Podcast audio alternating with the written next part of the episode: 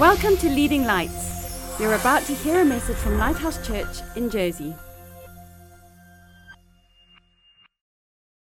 There's a verse in 2 Corinthians 4 which should go up on your screen. It says, Therefore, since we have this ministry, as we have received mercy, we do not lose heart. We are bringing a series called The Cutting Edge to an end, and the series is about you and I, normal people, not just the paid professional ministers, but everybody has a ministry. And that's what Paul says. He says, Since we have this ministry, so my first question to you is Do you know you have a ministry? You should know by now because we've been saying it so much. But you have a ministry of bringing God's love and His light to the world. But then he says, Since we have this ministry, as we have received mercy, and he's got this picture he calls it mercy here, but a little bit later in the chapter, he calls it a treasure, a shining treasure that's been put inside of you. You are a jar of clay or an earthen vessel. He says, Since we've received mercy, this treasure, and since we have this ministry, because those two things are true, we do not lose heart. And so, my message today is to those who are losing heart Maybe you're tired. Maybe you, you're weak in faith. Maybe you're wondering how you can keep going. Maybe there's pressure or pain or problems that are coming upon you and you are losing heart. If that's you, I want to tell you because you have a ministry, and when you start exercising that ministry and, and shining the light to others, and because you have received this mercy, this treasure, when you realize what's inside of you, when those two things become real in your life, you will not lose heart. Really, really, really true.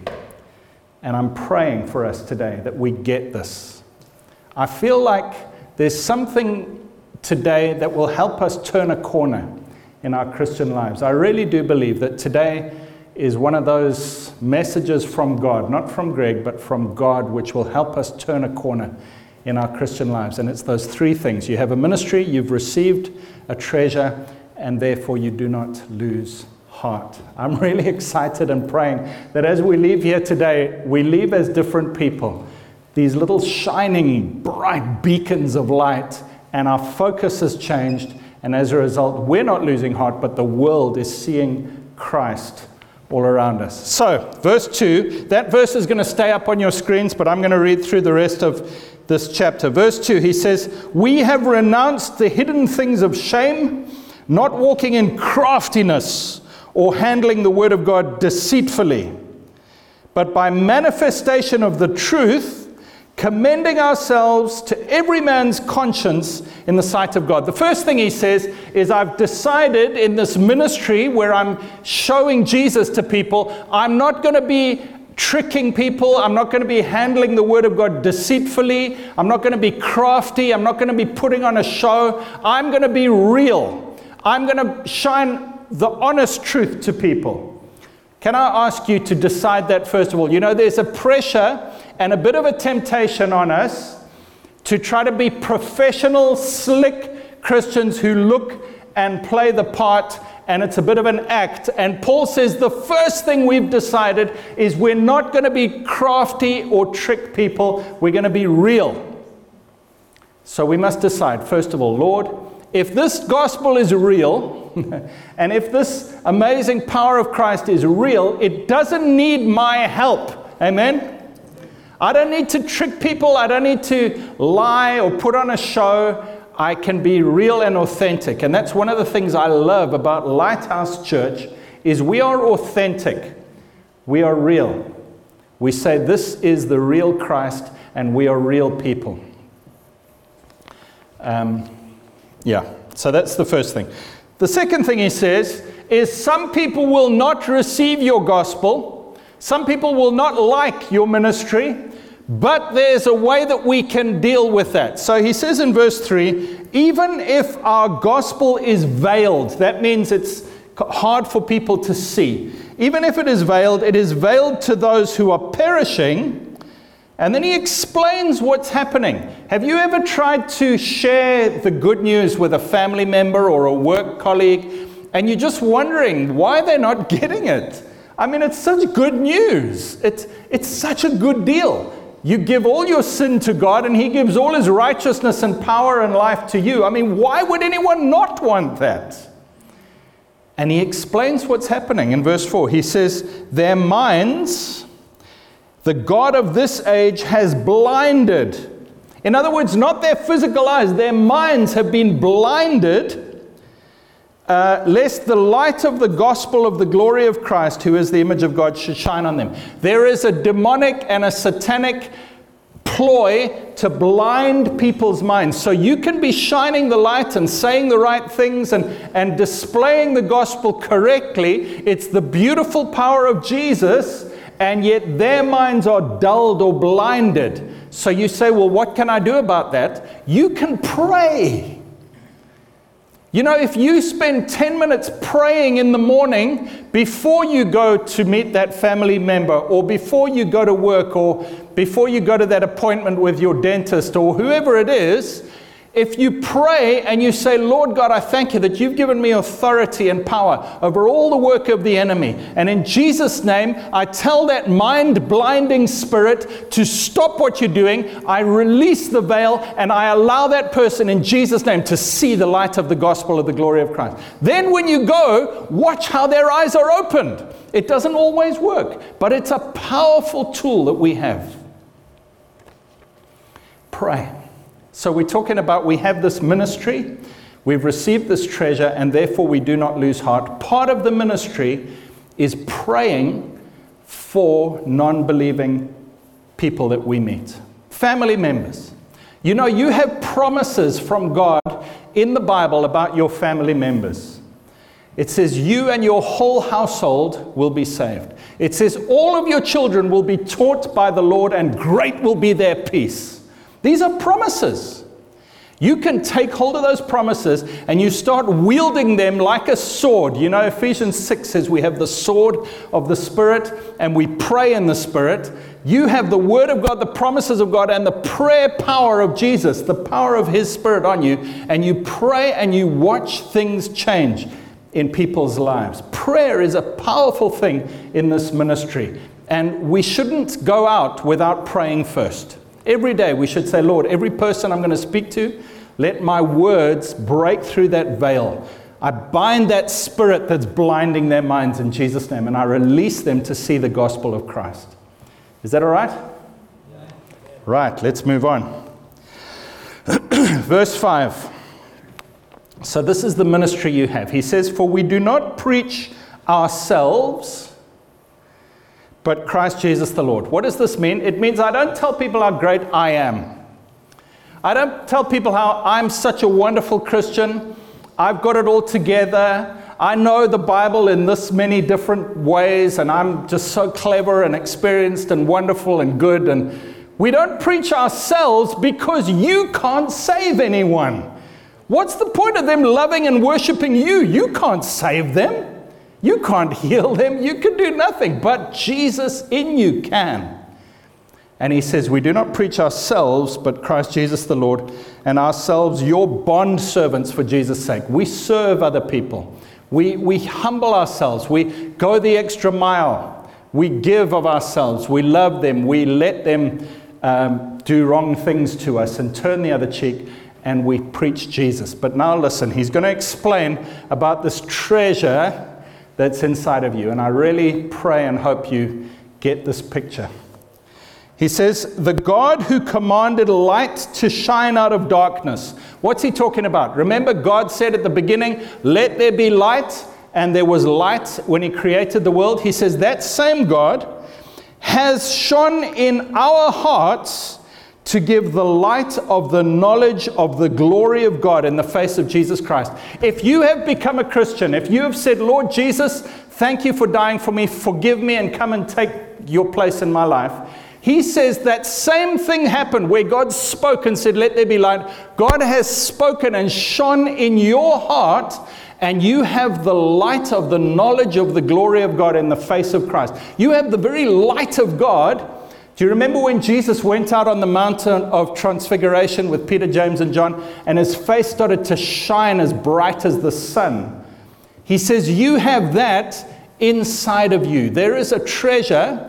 Not only is it bright and glorious and amazing to see, but it's powerful, supernatural, and eternal. You have that in you, and he calls it a treasure. Listen to what he says. But we have this treasure in earthen vessels, in jars or pots of clay. In other words, God doesn't take away your humanness when you become a Christian. He doesn't take away all your struggles. He doesn't take away your weakness, uh, the past, your human frailties, your human flesh. He doesn't take that away. He leaves it as it is, and it's called an earthen vessel, but He puts his supernatural, eternal, powerful glory inside it. Why? So that the excellence of the power may be of God and not of us. What he's saying is that if God changed you when you became a Christian, if God changed you completely and made you into like a superhero figure, where you know bullets bounced off you and you could run fast and you could do amazing things and you never struggled and you never sinned people would worship you but he says no no i leave you this crumply human flesh but i put something supernatural in you so that people will worship god and not you. And that is our goal now he's going to explain how this works in verse 8 we are hard pressed on every side yet not crushed. He says, We're hard pressed. Has anyone ever felt pressure at work? Financial pressure, relationship pressure, uh, time pressure, sickness pressure. Have you ever felt pressure? Have you ever felt stressed? Pressure. Oh, it's too much. I can't handle it. That's your flesh. That's the earthen vessel part of you saying, I'm feeling the pressure. But he says, because you have this treasure, this supernatural glory within you, we are hard pressed, but not crushed. You cannot be crushed. Because even if the earthen vessel part of you is crushed, that light, that supernatural glory within you cannot be crushed. The real you that is now in the center of you as a Christian cannot be crushed. It doesn't matter what pressure comes against you, Christ in you, the Holy Spirit, the power of God, cannot be crushed. And when you have this pressure coming on you and people are watching you at work and they're saying, How is Joe going to handle this deadline, these long hours, this terrible boss, this difficult client? How is he going to handle this pressure? They see the cracks appearing in your earthly life and the light of the glory shines through the cracks. And they say, But he's not being crushed. What's happening here? Jesus is glorified in your life. That's the ministry that we have. It's not to be perfect, it's to be real, but allow Christ to shine through. If Christ doesn't shine through, then you're just an earthen vessel. You're just like every other human on the planet. God gets no glory. If you pretend to be perfect and you don't show any of the cracks, God gets no glory. But if you're real and yet Christ's power shines through, people see there's something different about you. We are hard pressed, but not crushed because Christ can't be crushed. Secondly, we are perplexed, but we're not in despair. What does perplexed means, mean? It means confused. You mean I'm allowed to say that I'm confused as a Christian? You mean I, I, I don't have to have all the answers? Yes, that's what it means. He says we are perplexed. There are things which happen which we don't understand. Why do people not always get healed? I've got some ideas, but I don't fully understand. Why does this happen? Why does that happen? The Bible says we can't, God lives in eternity and He sees everything, but none of us in this little time and space can see the whole picture from beginning to end. We can't see all the, all the pieces of the puzzle. One day when we get to heaven, ah, oh, that's why that happened. That's why this is happening. Oh, now I understand. But for now, we are perplexed at times. But we're not in despair. The world is in despair. The world looks at the security crisis, the terrorism issues, the economy, and all the problems, and they are perplexed and they are in despair, aren't they? They really are. They've lost hope. There is no hope. But we say, I'm not in despair. And people say, Why are you not in despair? We say, I'm perplexed, but I'm not in despair because my Redeemer lives. I know who, I'm, who I have believed in. I have a hope. I have a peace. I have a joy. I have the promises of God. There's something in me that is greater than this problem all around me. it's okay to be perplexed, but we're never in despair. There is always hope. Next one, verse 9. We are persecuted, but not forsaken. In other words, people may, not may, people will come against you as a Christian. Jesus said, If they hated me, they will hate you. If they said I was full of demons, they'll say you've got demons. In the same way that I've been persecuted, you will be persecuted. People will come against you. You may lose a promotion at work. You may have family members who treat you differently to everybody else in the family. You may lose an inheritance. You may have people turn against you, speak lies about you, even attack you physically or in some other way. We are persecuted, but amazingly enough, we are not forsaken. Even if the world turns against me, I have the King of the universe with me. And he says he will never leave me, he will never forsake me. In 1 Corinthians 4, Paul says, I don't mind if I'm judged by people or even by courts of the land. He says, even if, even if there were court cases and they said I was guilty, it doesn't matter because the ultimate judge of the universe has declared me not just innocent, but he loves me. I'm not forsaken. I don't care what anyone else says. I can be persecuted and I will be, but I am not forsaken. I'm loved by the King. And that shines through. People look at you and they say, Wow, how are you handling this? They may not even say that. You may not ever hear them verbally say, I'm amazed but your witness will have an effect in their lives. And you might not even see them become a Christian, but years later they will remember there was that girl. Ah, I can't understand how she reacted to those issues. There was something, there was a treasure inside of her, and they will come to look for it.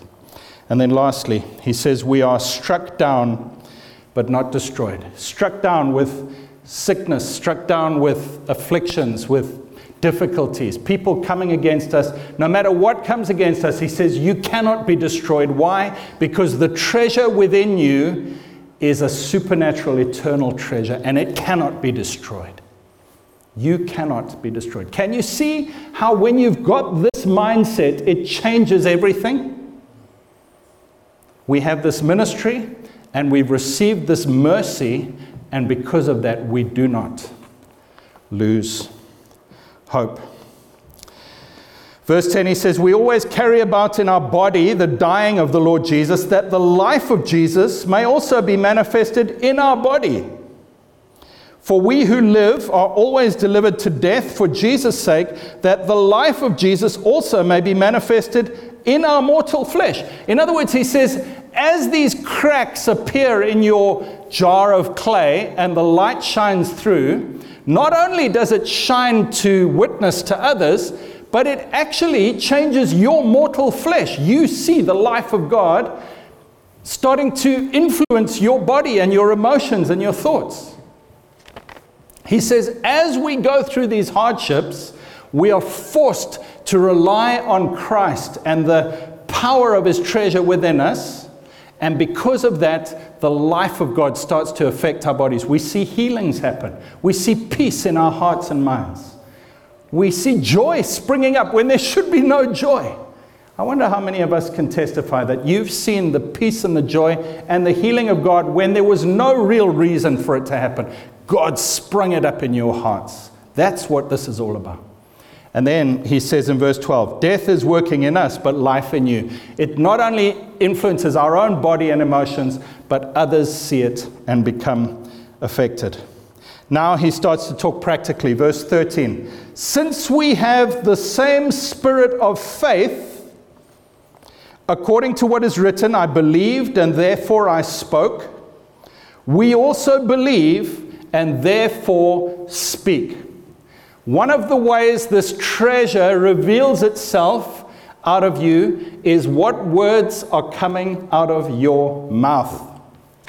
Can I ask you? I need to ask you straight. I need to be honest and challenge you straight. Do you speak the same as the non Christians all around you? Do you speak with negativity? Do you speak with doubt? Do you speak with fear, hopelessness, worry, anxiety, anger, bitterness, accusations?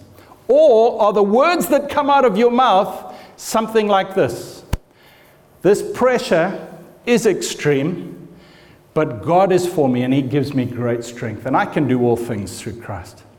This financial problem is really worrying me, but I know that God will come through. He's promised He will, and He always does. Can you see how we speak and it releases the treasure that's in us and it builds us up, but it also affects the people around us? Your words are hugely important.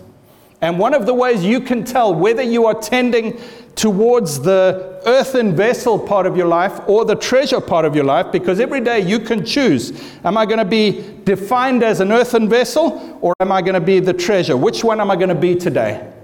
One of the ways you can tell is what are the words that are coming out of your mouth? Or the words that you want to say, but you have the power to stop them. Do you feel find yourself saying, I want to say, oh, it's terrible. Oh, there's no hope. Oh, we're never going to get through this. Oh, why does it always go wrong for us? If those words are coming out of your mouth, it means you are looking at the earthen vessel part of your life. And what you need to do is say, No, no, I won't say that. I know who I believed. I know what the Word of God says. God is for me. And you can stop those words. And you know, James, the book of James says that your tongue is a rudder that determines the course of your life. And you can choose to stop saying negative things and say, I am going to start speaking what the Word of God says. And what happens is the rudder turns and your life starts to go in a positive direction based on what's coming out of your own mouth. It's not just a witness to other people, it affects your own person and your own future. So we speak. And then the last three verses.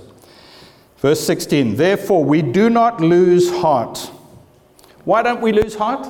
Well, because we have a ministry and we have a treasure. And he then says, even though I, our outward man is perishing, is there anyone here whose outward body is not getting older? Anyone? That's what I thought. Every single one of us, every day you, you get older, your body is getting weaker. It's just the way of the world. But he says, even though our outward man is perishing, the inward man is being renewed day by day. It's getting stronger. Again, where are you going to focus? You focus on the outward man, it's a downwards tra- trajectory.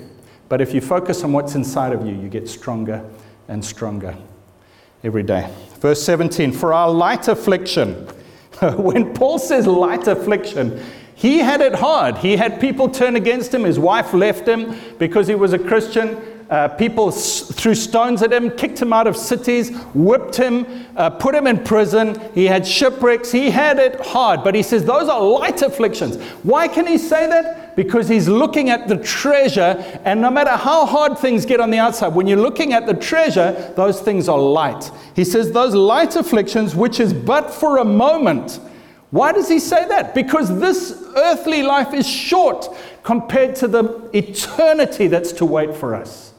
He says, Our light affliction, which is but for a moment, is working for us a far more exceeding and eternal weight of glory. What he's saying is that the hardships in this world not only build me up in my faith, not only witness, but they're gaining glory for me in heaven. The more that I have problems here on earth for Christ's sake, the more glory is waiting for me in heaven. Can I be honest with you? When I go through stresses, when people speak badly about me, There was a person in town here who was running a Christian ministry who started spreading rumors about me, saying that I was demonized and stuff. And I could have allowed that to get really, make me feel really, really down. But you know what? I quoted the words of 1 Peter 4, verse 14 to myself. It says, If you are reproached for the name of Christ, blessed are you, for the Spirit of glory and of God rests upon you. And I said, Thank you, God, for these reproaches. Number one, they reproached you, and I'm just like you. Number two, it's bringing glory to me, and the Spirit's upon me. Number three, there's going to be greater glory in heaven for me. Hallelujah. And suddenly, those, those negatives changed into a positive, and I was full of joy. And then, lastly, verse 18. Please try and remember this verse 2 Corinthians 4, verse 18. So we do not look at the things which are seen. Now, there's a weird sentence. We do not look at the things which are seen, but at the things which are not seen. How do you look at the things which are not seen? What is he talking about? For the things which are seen are temporary, but the things which are not seen are eternal. You know, when you look out at this world with these physical eyes, you will see things that are physical and temporary. But because you are a person of faith, you believe the Bible and you have God's Spirit in you, there is more. Behind every human being, there is a spirit. Behind every circumstance, there are spiritual forces. Behind every physical circumstance, there is a heavenly one.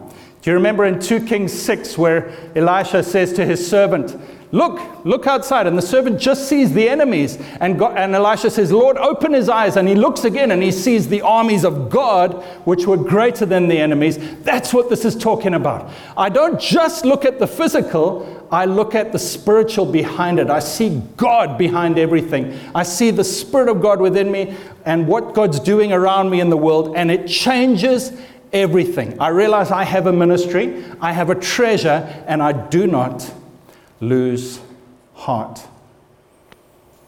We used to have a big window door in our house. And at certain times of the day, you could look at the window and you could see the, the view on the outside, which was beautiful. But you could also see the reflection of yourself in the, in the mirror, in the window. You could see you and you could see beyond it. And it's like that for every Christian. You can see the physical world, but you can also see the spiritual realm behind it. And our challenge today, friends, you have a treasure in you. There is an eternity to come, there is a ministry for you to do. Start focusing not just on this earthen vessel, what the world looks at. Look at the spiritual. Start speaking the spiritual. Focus on what is unseen, and suddenly you'll find glory filling your heart. Choose today. Say, God, today I'm going to speak the right words words of faith, words of positivity, words of hope. I'm not going to be like the rest of the world around me, and I'm going to start to shine this glory and watch how God changes your life. The circumstances may or may not change, but your response to them will change dramatically. Are you losing heart? The answer is here. You have a ministry, you have a treasure. Don't lose heart. Don't lose heart today. Let's stand together and pray. Thanks for listening. Please visit leadinglightsnetwork.com for more resources and subscribe to our podcasts on iTunes. And please consider supporting this ministry financially by making a donation on the giving page of leadinglightsnetwork.com or lighthousejersey.com.